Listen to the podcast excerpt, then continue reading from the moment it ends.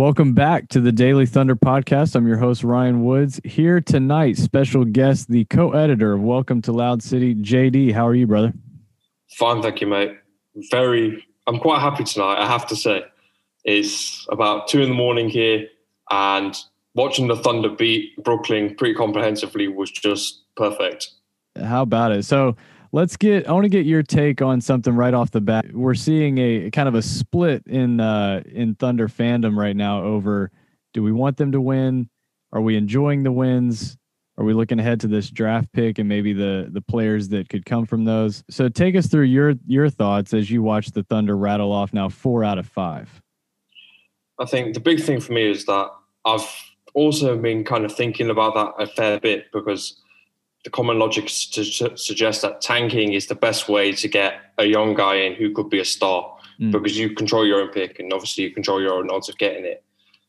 But I think there's a big difference between what the what the position that the Thunder the Thunder are in, or say someone like Philly from in 2014. They had no stars whatsoever. They had nobody to build around. They needed a tank to get those assets in through the door. Mm-hmm. The Thunder have Shai, Bays, Dort, they've got three young players in theory that you could build a rotation around. So, but I'd like to see the Thunder go out and contend and try their hardest to make the playoffs. And then say you comes around to 2021, you've got assets to trade up. If you look at the draft picks that the Presti acquired, you look at the Clippers picks and the Rockets picks, that is more than enough to move up into the top five and get someone like Cade or uh, Jalen Suggs or somebody like that. It's an interesting way to think about team team building, no one has ever accumulated the amount of picks that Oklahoma City has right now. Their ability to move up, like you're saying, it's going to be there. It probably isn't going to take a Paul George like haul of picks to um, to move up into the territory that they want to move up to if they like a if there's a prospect that they just can't live without. I, I'm with you. It's a it's an interesting it's an interesting look at the team right now because this is we're early in the year. They're they've been on the road. These are teams that you would you would expect them to lose to, and they just punked the Nets tonight at home with Durant on the floor. Um, everybody on their in their main rotation was there, obviously, except for Dinwiddie, who's hurt, and Kyrie. Um, but what did you see from Shai tonight? I think obviously on offense he had a brilliant night in terms of getting into the center of the floor and getting into the lane and getting his looks where he likes them. But I thought the big thing was his defense. I thought mm. that he was very active in terms of getting deflections, and I thought he did a really good on job on Jeff Green. He took Jeff Green out of the game, and we know that Jeff Green is capable of going off for 16, 18 points a night. The Nets only really had one option who was a consistent scorer throughout the game, and that was Kevin Durant. Yeah. I think that Shai's defense was big. It was huge. Almost as good as his scoring, I would say. Yeah, he the the box score it's got him at two steals, but he really did affect that into the floor a lot more than than just those two steals. Like you're saying, uh, what he did on Jeff Green, his help on Durant, his help on Taurean Prince as well. He, Taurean had a couple good moments, and then Shai Shai put his stamp on that end. There's a lot of Thunder fans that are going to be stoked with this win, specifically because beating Kevin Durant is never a bad thing in Thunderland right now. So Durant finished with 31 uh, he still got his, but they made it tough on him. Uh, specifically, Bazley, I thought did did a nice job on Durant for most of the game. He he's still going to get his points, but uh, Bazley made it tough uh, on on quite a few of those shots, including a a successful challenge by Coach Daigneault to uh, erase what would have been a three shot foul on some really really nice defense from Bazley, showing his length. I think with. Kevin Durant is such an effortless scorer. His combination of length and his movement and his ability to explode, he's just such a brilliant scorer that it's hard to stop him. But I think that Bazley did a really good job in constantly having a hand up mm-hmm. and putting pressure on KD to take difficult shots. I think there was a possession in the first half which really caught my eye, which was that he forced KD to catch it in the mid post about 18, 19 feet away from the rim it's not an easy look to drain, but he's not allowing KD to get inside and get those looks that he wants or that are the most efficient. I think that Bazley just played the odds and did the best that he could. When KD's in that sort of mood, there's not much you can do to slow him down. Totally, totally. And yeah, I was I was impressed with Bazley's footwork. I, I feel like that's something on the defensive end that he's really improved is his footwork, um, staying with staying with guys that are uh, a little bigger and a little smaller. He's really done a good job being a versatile defender, guarding threes and fours. Um, Dort had a had a slow start on the offensive end, but when he came alive, it really sparked this team in the third quarter, leading to a 37 to 18 third quarter for the Thunder. That really that was the the quarter that really catapulted them to this win. What did you see in the third quarter? I think the third the, in the third quarter, the big thing for me was the team just played hard on defense. Mm. If you look at it, they forced a lot of errors from Brooklyn. Brooklyn were not able to get into really any sort of offensive rhythm. Yeah. You, like they were misplacing passes or they were turning the ball over. And obviously, I think a lot of that does come from Lou because Lou's energy on that end of the floor, and he's become a very much a leader when it, on the perimeter mm. in terms of taking on difficult assignments. And he's been very good and just stopping people and slowing people down. Like I don't think Caris LeVert had that great of a night tonight, despite what his numbers say. Yeah. I think he did really struggle against Lou, and he's one of their big scoring options. So Dort did really well. The Nets finished with 17 turnovers, and we've been talking about it on on the podcast throughout the year. Is when the bench plays well in in terms of in terms of this is from a tanking perspective, but when this team is at its best, it's going to be when the second unit uh, plays well. The second unit coming into the season felt like the unit that was going to um, give up leads or allow a deficit to uh, become so large the starters couldn't um, really do anything with it late in the fourth. But they they have turned in three straight really solid performances. Again, the the uh, highest plus minuses of the night came from Oklahoma City's bench. Kenrich Williams finished with uh, was a plus 16, Poku plus 16, Maledon, which was Maledon was a game high plus 18, Diallo plus 17. When when the bench plays like this, Oklahoma City is going to be competitive in just about every single game because we've seen the starters. They're such a competent group and they're they're building such a chemistry together um, that is going to just it's going to lead to close games in in the fourth, and we've seen Shai and Dort be such uh, incredible uh, crunch time players uh, in the last couple years. Let's go to Hamidou Diallo. This is his second straight game with um, at least 20 points, both coming in in his home hometown of New York City. He finished with 25 points on just 14 shots. Did you ever see this type of scoring and this type of efficiency from Diallo? I have to be totally honest. I never thought it would happen with Harmy. I am with you. The thing was, he always had this athleticism, and his ability just to get to the rim was always there. But then he would make silly decisions. So he would either drive too quickly, and then he wouldn't be in a good position to finish, or he'd settle for bad three pointers or bad mid rangers those are still in his game. He's not totally erased them, but mm-hmm. his decision making has got a lot better. Like he's controlling his bursts a lot more. He's getting to the rim at will at times, and because he's focusing on scoring in the interior, he's get he's become more he's become more effective as a scorer yeah. over the last couple of games. I do think some of it is that he's got a bit of a bump from simply just playing in New York. Mm. I think perhaps it does does something to him mentally that he feels at peace or comfortable because I don't see him carrying on this sort of form for much longer. If but, if so, we're talking about a six man of the year candidate. Uh, if that happens, I will be incredibly surprised because totally it's such a leap to think what where Harmy was last year as a guy who was a sort of seventh, eighth man on the bench who couldn't really be trusted in big games because he had this tendency to not create anything on offense and he had a tendency to make bad fouls on defense. Yeah like he's kind of cut that shit out of his game. He's playing yeah. with a lot more discipline, and it's great to see. Honestly, to your point, I, I didn't even know if he'd be on the team this year. His his year last year ended in such a way I, I thought it was up in the air whether we'd even see him. So for him to be having this start to the year, I mean, good on him because he's um, he certainly put in a ton of work to, like you're saying, not only get better in certain areas, but take away certain areas from his game that were holding him back from being a better player. That's the thing with Hop is that he always had these skills in his locker, and he always had he always showed he had certain flashes where he would show something special. Yeah. But then he'd have a couple of moments where it's a bit kind of a bit confusing. You don't really know why he's doing what he's doing. if he can just build on this skill set, and I personally, one thing I'd like to see is him become more of a role man in the pick and roll.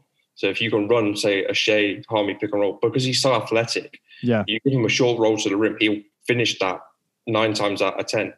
And then you give him another passing option, and then you can turn him into a bit more of a playmaker as well. Yeah. I think there is a role for him on the Thunder as say a, sixth, seventh man off the bench who's just a reliable reserve.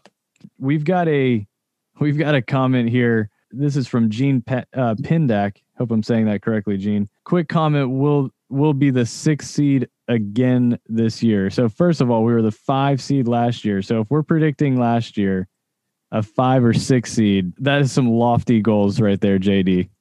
I mean, I love the optimism. But it's I, that is that is some optimism if I've ever heard it. That's some Kool Aid drinking right there. I mean, in the last few days, I have kind of thought that the Thunder could be a potential play in team because if you look at a team, let's say like New Orleans or San Antonio or the Kings, I wouldn't necessarily say they're all that much better than the Thunder as it currently stands. Maybe San Antonio, you can make the argument from a culture perspective that they've got Popovich and a stop, you know vets and they know what to do.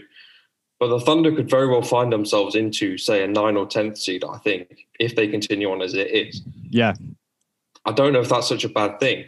I think that if you get another season where you're contending and you're playing meaningful basketball, it's such a benefit to the young guys because they know they're developing in games that really have something have meaning to it and there's pressure applied to it.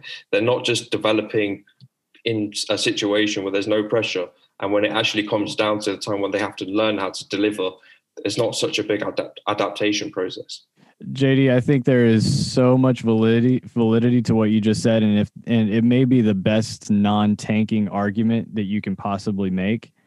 I'm gonna take the other side still and say I think this team is best served at the bottom of the West, mainly because in the East there there are gonna be more teams to contend with for those top picks in the East and in the West. But adding a guy like like Suggs or Mobley to this team, I think is the best way to go forward. But I hear you. Taking these young guys into another high stakes situation at the end of the year, playing for more than just a top pick, playing for um, you know a seed in the playoffs or a spot in that play in that play in round, it certainly would benefit them. There's no doubt about that. Win or lose, whether they get in or not, th- those are helpful minutes. Those are places where you learn a lot and build. But um, I got to say, I'm on the other side of that fence. I think. I think if you look at maybe a team like Indiana as an example, as a team that's never really tanked, that they've managed to remain a consistent culture throughout. Yeah. They've always been a consistent team. But the thing with Indiana is that they've got trapped into this sort of uh, five, six sort of like five, six downwards sort of uh, bracket because they don't have the assets to improve the roster. With the Thunder, that's not really an issue because, say, you get George Hill will be worth a first round pick at some point. No question. I think he will be. And I think Al Horford, if he continues to, if he puts up, say, 15 points a night, six rebounds, and three assists, which is entirely possible for him, yeah. he'll be first round pick at the end of, the end of the year as well. So that's two additional picks that you're adding to the arsenal that's already there. The Thunder will have ways to improve the roster without necessarily tanking. They can have their cake and eat it. I think it's definitely possible. Yeah, you're you're on the money with that. Like they they are in such a unique position, really an unprecedented position on how to rebuild a team with a stockpile of assets in in the way of of uh, future picks that we just haven't seen. So it is very tough. Like the the playbook on uh, let's say a Philly or like you're saying like a middle of the road team like Indiana that's trying to move its way out of that that middle ground without those assets they've been able to improve themselves even without those assets so what Oklahoma City has at their disposal it's specifically Presti is unprecedented and it's going to be very interesting to see what he decides to do because of all of the different avenues he can go down. His piece in the Oklahoman last year, last summer, talking about replenishing uh, the franchise and getting uh, getting this team kind of where they need to go. It really felt like they were signaling to a full on tank season, maybe more than one. But who's to say? You know, this team could go exactly the way you're saying, stay competitive, uh, keep this, you know, build the culture from within as a as a competitive team, as a team that that looks to get into that play in or even above um, if they can uh, with these young guys improving and use those picks to trade for uh, trade up or trade for the players that they want. So, um, JD, that's a it's a great point, and I'm interested to see what happens what happens next. I want to end talking about Shai. Did you see him stare down Durant after he uh, he drove the lane and uh, dropped a pass off to I think it was Roby for a dunk? Did you see that? Did you see that little stare, that little scream he gave Durant as he headed back down the floor? I mean, I saw it, and I think that he was just in that first quarter. He was just in his bag, oh, having yeah. a good time. Yeah, because he was he was pulling off these moves. He did that up and under on Durant. Yeah, and he just cooked KD. he was. It's hard. Not many people do this, but he was having his way with Durant at times, yeah. and you could clearly see that he was just enjoying the challenge and enjoying the moment. It's very exciting to see from a young guy like Shai that he's he's figuring out that there isn't anybody really in the league that he can't that he can't go to battle with uh, or battle against, I should say. And Durant, I mean, I would I would say Durant is a top three player in the league, and what he was able to do tonight, going toe to toe with Durant, and then pulling pulling this game out in Brooklyn, I think it's got to do worlds for Shai's confidence going forward. I think his confidence is clearly up because he didn't start the season particularly well. I thought I thought that he did seem to struggle with the whole point guard. Or oh, should I shoot it? Should I pass it? But in the yeah. last two games, he's become a lot more aggressive in driving and getting his shot, and that's the best way for him to create is that when he's driving inside and collapsing defenses, he's creating looks for Lou or George Hill or even Al Horford on the perimeter because yeah. he's got this brilliant skill of driving in and whipping a pass sort of behind him. And Horford's sitting there on the break and he can just mm-hmm. get an open look. And it's a great look that Shai's created by his willingness to drive and get inside. He You're exactly like that.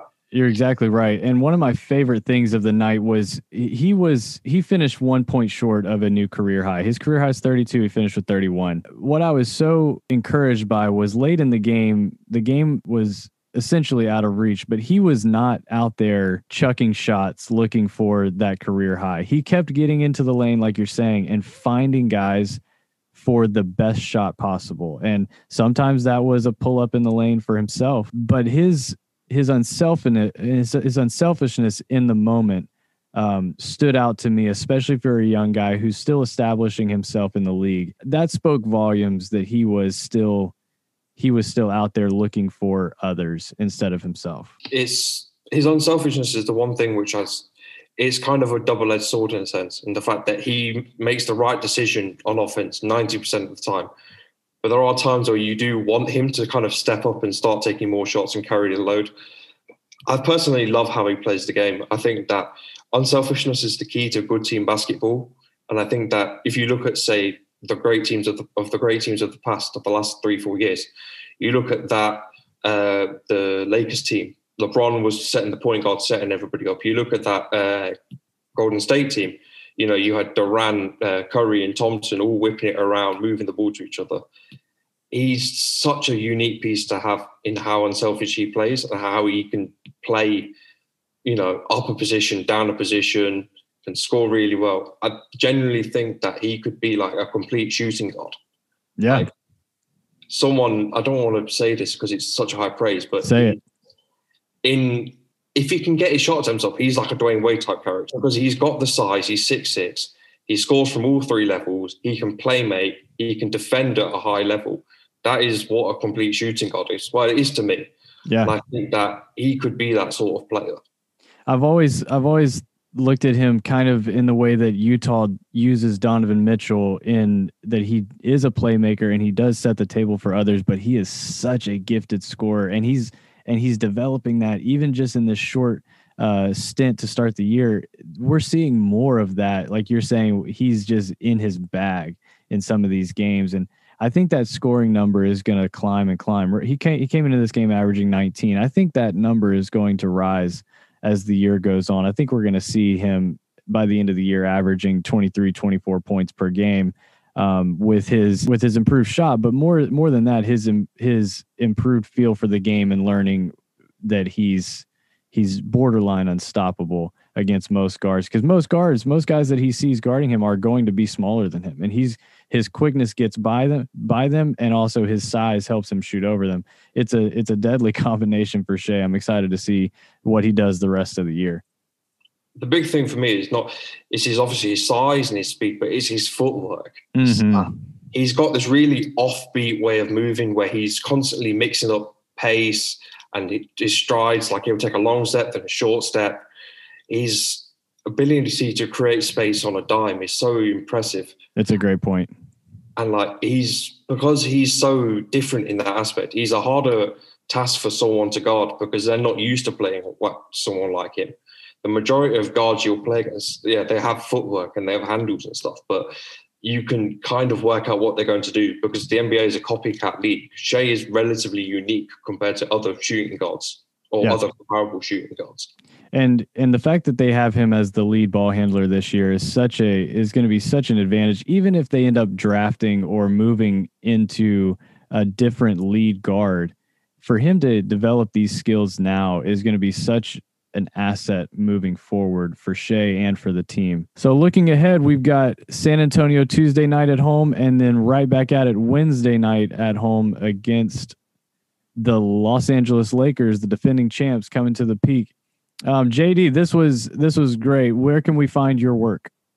So you can find my work on Welcome to the Loud City predominantly, and then I've had a few pieces here and there drop on Daily Thunder, mostly about sort of NBA finance and the Thunder and all that kind of stuff. Absolutely, JD's JD's done some really awesome work for for us on Daily Thunder. And if you're if you're a Thunder fan and you're not keeping up with Welcome to Loud City, you're doing it wrong. Um, JD, thank you so much for joining us. It was uh, it was a pleasure, man. Cheers. Thank you, mate.